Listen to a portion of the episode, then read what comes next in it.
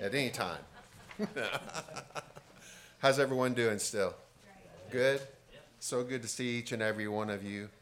We have a new member in our family. It's a robot. I had you going there for a little bit, didn't I?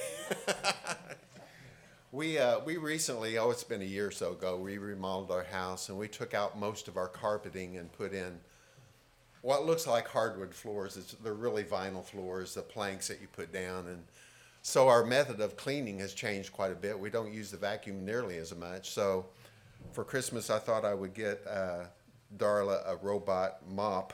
And so he was running around the other day doing his little thing. And I told Darla, I said, I think he's got an attitude. Because, I don't know, they've got all these different kind of sensors on them. And I would walk toward it, and it would sometimes back off like this. And then sometimes it would just rush right toward me. And then you would see it get kind of caught up on a piece of molding. And it's like it was really mad, you know. It's like, I got to get off of this thing. And so I'm wondering, you know, what's controlling this thing? Is it a program really, or is it really got its own little personality? Well, of course, it's programmed, right? It really doesn't have a personality. It has a program controlling it. And so my question for you today is, what controls you? Or who controls you? What makes you do the things that you do? And of course, first of all, your response might be, well, it's me. I'm the one who controls what I do. And so we have everything that makes up a person trying to control a person. We have the flesh, which the Bible speaks of. We have our physical body with its desires that's trying to control us. We even have emotions and heartfelt affections like pride and sometimes love even that motivates us. And I guess it all comes around to the question of, what place does God play in your life, and what place does God play in what you do? And then where should he be at? If he's not a priority, where should he be at? So we're going to go read our scripture, and this is where I jokingly said I'm going to make you stand up again. So let's go ahead and stand for the scripture today. The scripture today is 2 Corinthians 5:14 through 17. Hopefully you already knew that from the handout that I have given you. And I have to say, this is one of my favorite scriptures, and I don't think I've ever preached on it before, which is really kind of strange because I like to preach scriptures that I really like. But this is a special one for me. And so I'm trying to give you a little bit of time to get there. 2 Corinthians chapter 5, verses 14 through 17. We might also mention verse 21 a little bit later in the sermon. But this is God's word. For the love of Christ controls us, because we have concluded this, that one has died for all, therefore all have died. And he died for all, that those who live might no longer live for themselves, but for him who for their sake died and was raised. From now on, therefore, we regard no one according to the flesh. Even though we once regarded Christ according to the flesh, we regard him thus no longer. Therefore, if anyone is in Christ, he is a new creation. The old has passed away. Behold, the new has come. And then if you do go down to verse 21, let's go ahead and read it now. It says, for our sake he made him to be sin who knew no sin, so that in him we might become the righteousness of God. Let's pray over these scriptures. Father, we thank you so much for these words of Paul that he's written to the church at Corinth. And we thank you because not only were they written for their instruction, but they have been passed down these many years and kept and preserved for our instruction here today. And we pray that you will speak to us from myself, but also specifically from these words, to let us know what you have done for us and how we are to live our life today for your glory. And so we pray that you would do that you would not only work in our life, but through the Spirit within us, just illuminate these words so that they become real to us, and that we might learn from them and apply them in our everyday life. And we ask all these things in Christ's name. Amen. Amen. You may be seated. So our message for today is not too difficult, is that in Christ we are a new creation with new desires and a new master. And so that's what we're going to be talking about today. And first of all, just let me say that, it is great to start a new year. And this is not an unusual scripture for people to preach on at the beginning of a new year. And I know we're all looking forward to the new year. But the truth of it is that we are a new creation in Christ every day of the year, right? We always have opportunities to start over. It's not just December 31st going into January 1st that we have the opportunity to start over. We have that opportunity every day of the year. And so as we go through this is supposed to be a message of hope. It's a message that if we have messed things up, we can start all over. It's a message for the beginning of the year, but also a message for every day, minute, and second of our lives. And we've mentioned this before, but after 2020, we do need some kind of a reset, right? We need a new beginning. And this is a message today that we who are believers in Jesus Christ are new creatures in Jesus Christ. And so Lamentations 3:23 comes to my mind when I think about this. It says, "The steadfast love of the Lord never ceases. His mercies never come to an end. Great is your faithfulness." God is always there for us, right? Anytime that something difficult comes in our life, or maybe we sin, or maybe we mess up somehow, he is always there for forgiveness and for mercy and to give us a new and fresh start. And so the meaning of our text today, I think, is relatively clear. In Christ, we are a new creation. In Christ, we are a new creation. We should shout amen to that, right? Amen. In Christ, we are a new creation.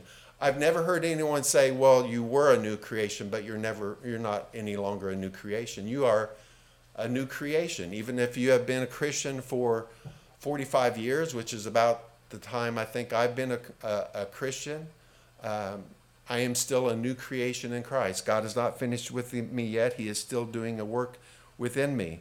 That doesn't mean that we are still infants in our relationship with God. Of course, we are supposed to grow in our relationship. But in a sense, we are all a new creation. We all have that new car smell, kind of like, if you get my drift. By that, I mean all things are still possible in our life. Nothing is being held against us. And so it's very clear in our scripture today that we are a new creation in Christ. And we might ask the question, well, why do we need a new creation? Why do we need a new beginning at all? And of course, you have heard this story and are very familiar with the gospel message. But at one time, we were dead in our sins. Ephesians chapter 2 talks about us being dead in our sins and about the wrath of God being upon us. You see, sin does one thing that is just terrible in our lives, and that fact is that it separates us from God and makes us impossible for us to have a relationship with him. And so something had to be done about that sin, and we know the story about Jesus coming, being born. We know that he died on the cross for our sins, to pay the penalty for our sins. But we need more than just a second chance, right? We need a brand new beginning, and that's what the new creation gives us.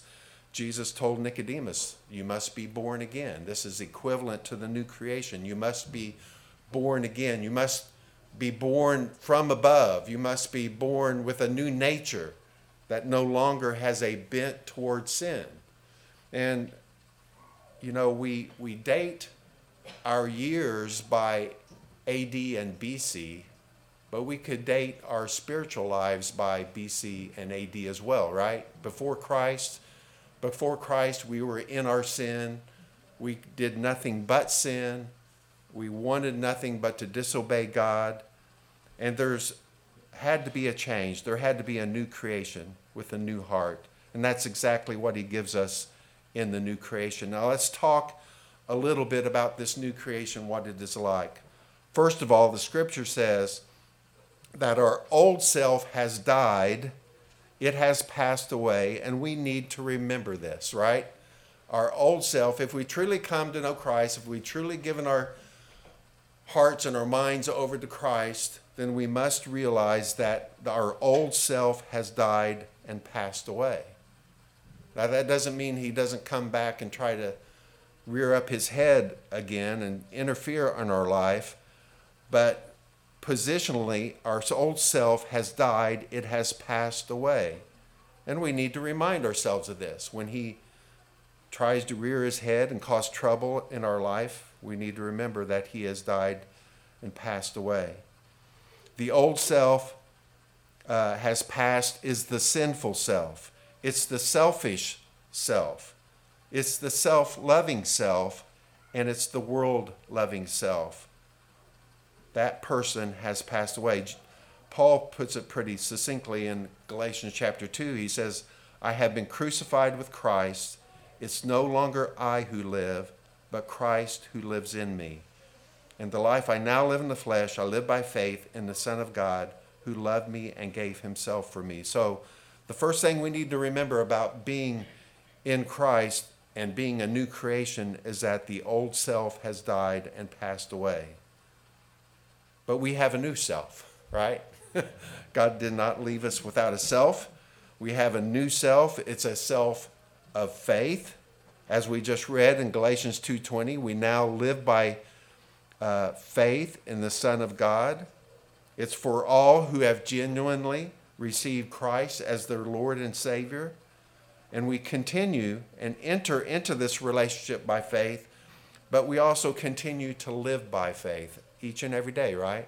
He asks us to do things above and beyond what we would normally think that we could do because of the Holy Spirit that was within us. This is part of the new self, is that we have help to live the Christian life. Aren't you thankful for the Holy Spirit in your life?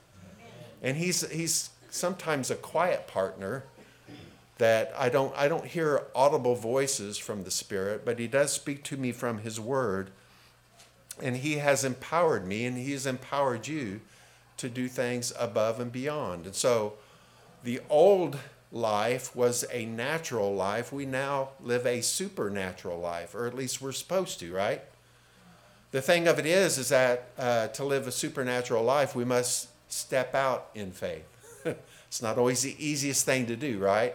I feel pretty comfortable up here behind this podium.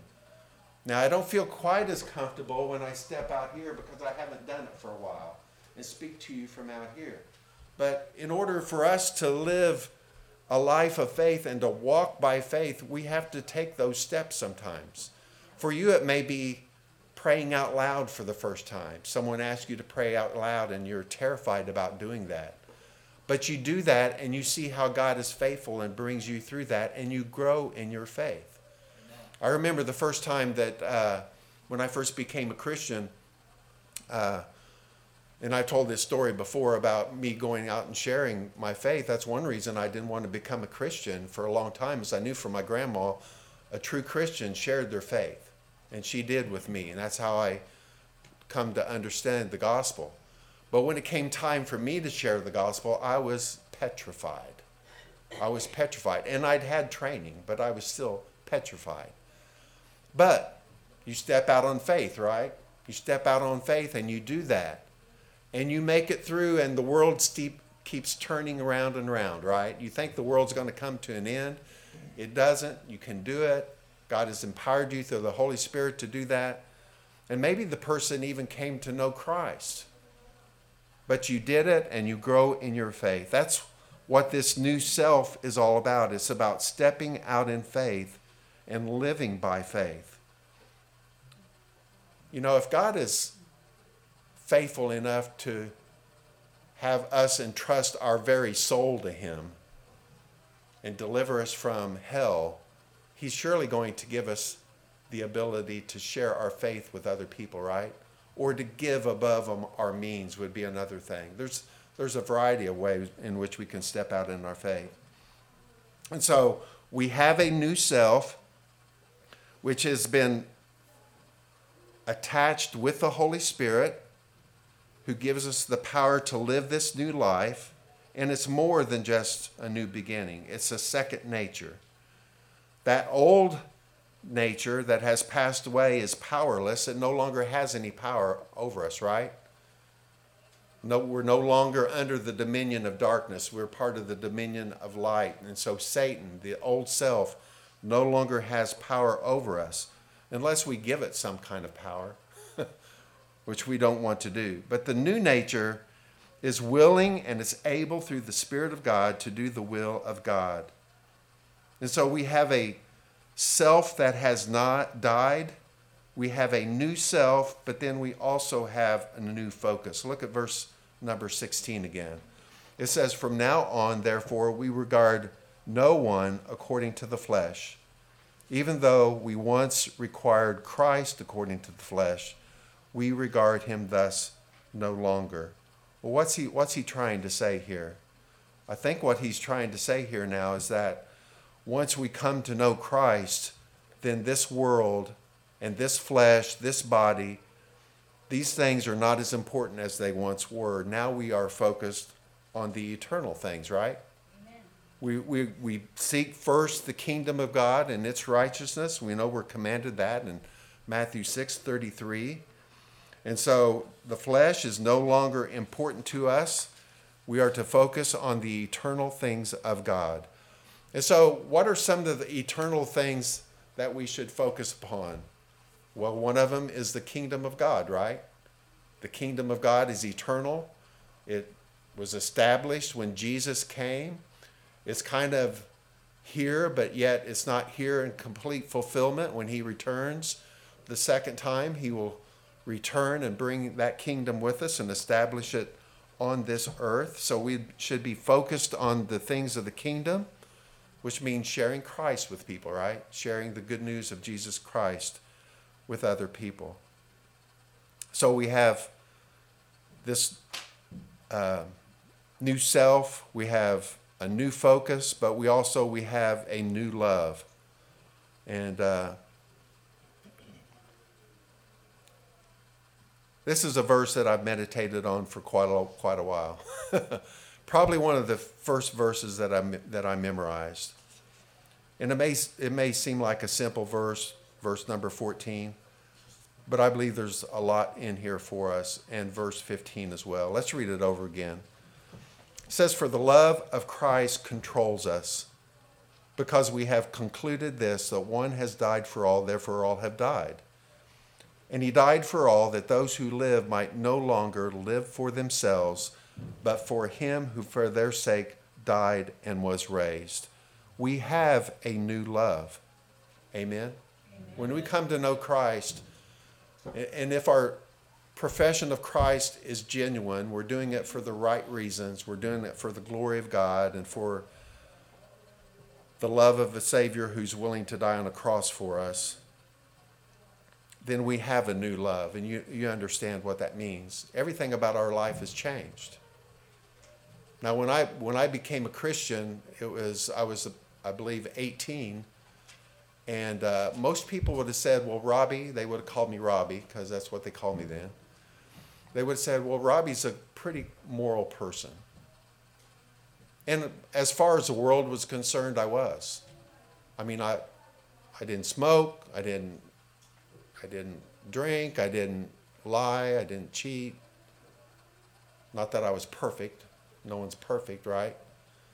But they would have said I was a good moral person. But deep down, had a deep-seated rebellion against God. And when I received Christ, that all changed. I no longer rebelled against God. I surrendered, rather, to God. I was eager to do the things that he wanted me to do for him. And I believe that's the way every person who's genuinely converted, they will have a new love. And this is the love that they have for Christ. Now, I want to talk about that term just a little bit, for the love of Christ controls us, because I think this is key. Many versions change that word control. So Some versions may say, for the love of Christ constrains us. Anyone have a verse that says constrains? Nope. Anyone have a verse that says, for the love of Christ compels us? Okay, probably King James or New King James. There's a verse that's, I can't remember what translation it is. It says constrains as well. Constraineth in the old King James, older King James, yeah. So different flavors for the same word of what it might mean. But before we talk about that, let's talk about this term for the love of Christ. What's he talking about there? I have questioned this for a long time, and it may seem simple. It's probably one or two things. And I'll see what you guys think about it. It could be Christ's love for us, right? For the love of Christ. It could be Christ's love for us. Christ's love for us. He died for all. He gave us an example of selfless love. And it gives us a motivation to love others sacrificially. It could be Christ's love for us. And if you're looking at your commentaries differ on this. Other commentaries, and my leaning is that it's our love for Christ. Do you get the difference there? One of them is Christ's love for us. The other way of looking at it is our love for Christ. In other words, we could say, circumstance number one, Christ's love for us controls us. Christ's love for us compels us. Christ's love for us constrains us. Or it could be, my love of Christ controls me. My love of Christ constrains me. My love of Christ compels me. It's difficult to know which way to go on those. And so what do? I go both ways. It could mean both, right? It could mean both. It could mean both. But in one sense, Christ is the example. His love is the example for us and is a motivation for us to serve others sacrificially just as he loved us sacrificially. On the other side, it's our love for Christ that constrains us maybe from committing a sin that we would otherwise not even think about. But because he loves us, we love him, and it constrains us, it compels us to act in a certain way. I think both of them fit. And so ultimately, because he loves us and he loved us first, we love him. We have a new love, but then finally, because of his great love for us, we have a new master. Jesus is our master, right? He is our Lord. And so there really is no salvation without receiving Jesus as Savior and Lord. And there have been people who have tried to separate those two and said, well, you can receive Jesus as Savior and receive him as Lord later.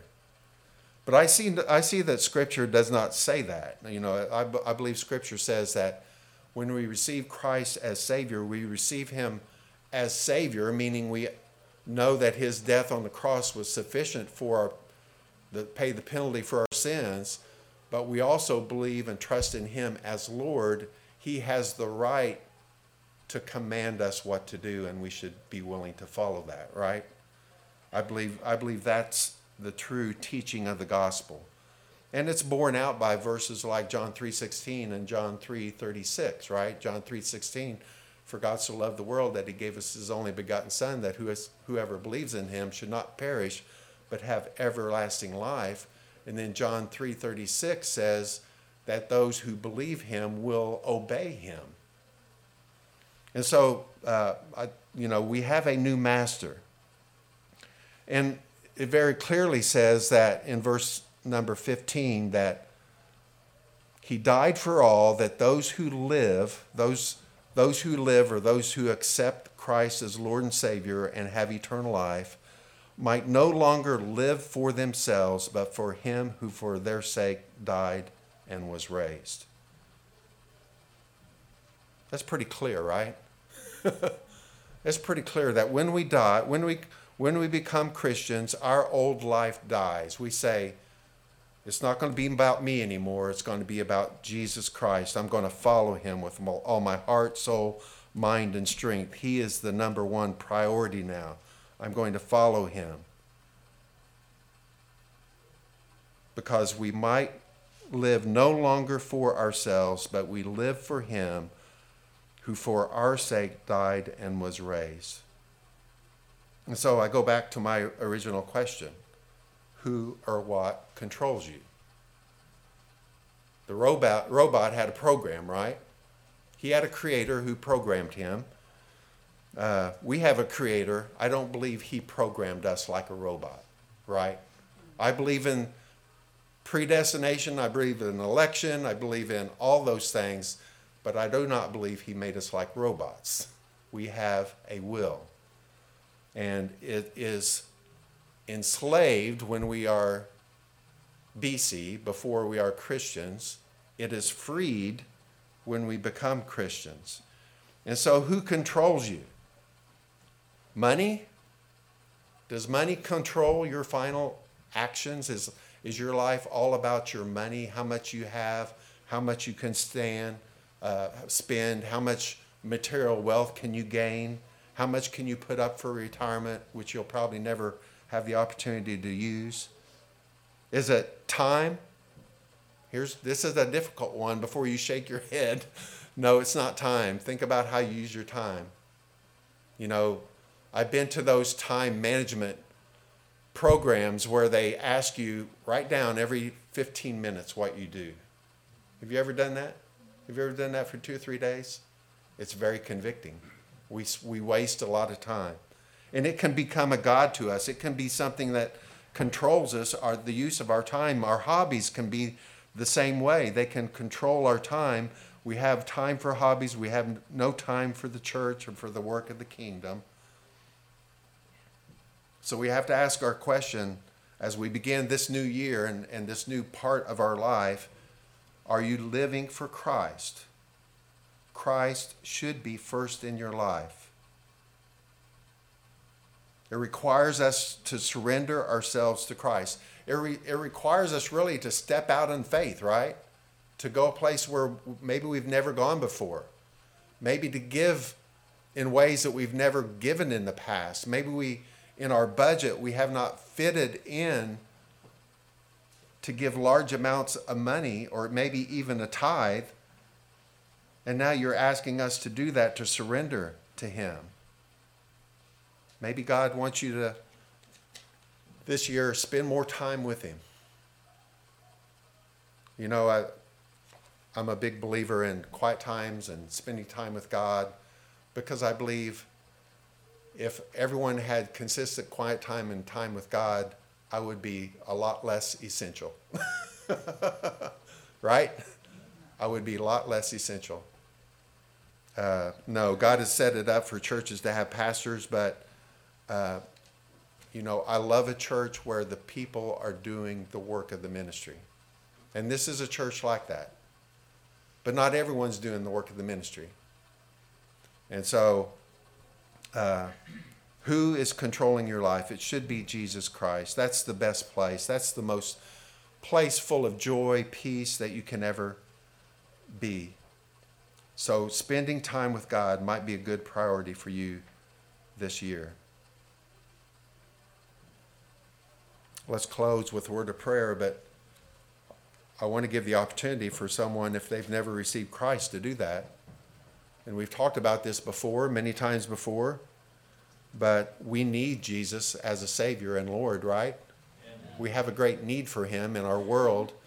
People basically look at their lives, and maybe would say, well, my life is not so bad. I'm a pretty good moral person. But they ignore God, right? I think in some sense in America, the great sin of America is that, not that they don't believe God exists, it's that they believe he exists, they just ignore him. They ignore him in their salvation, they ignore him in their everyday life, in their workplaces, in how they spend their money, how they spend their time, all of those different things. And so we need to come back to God. We need to come back to our Creator, the one who created us and loved us.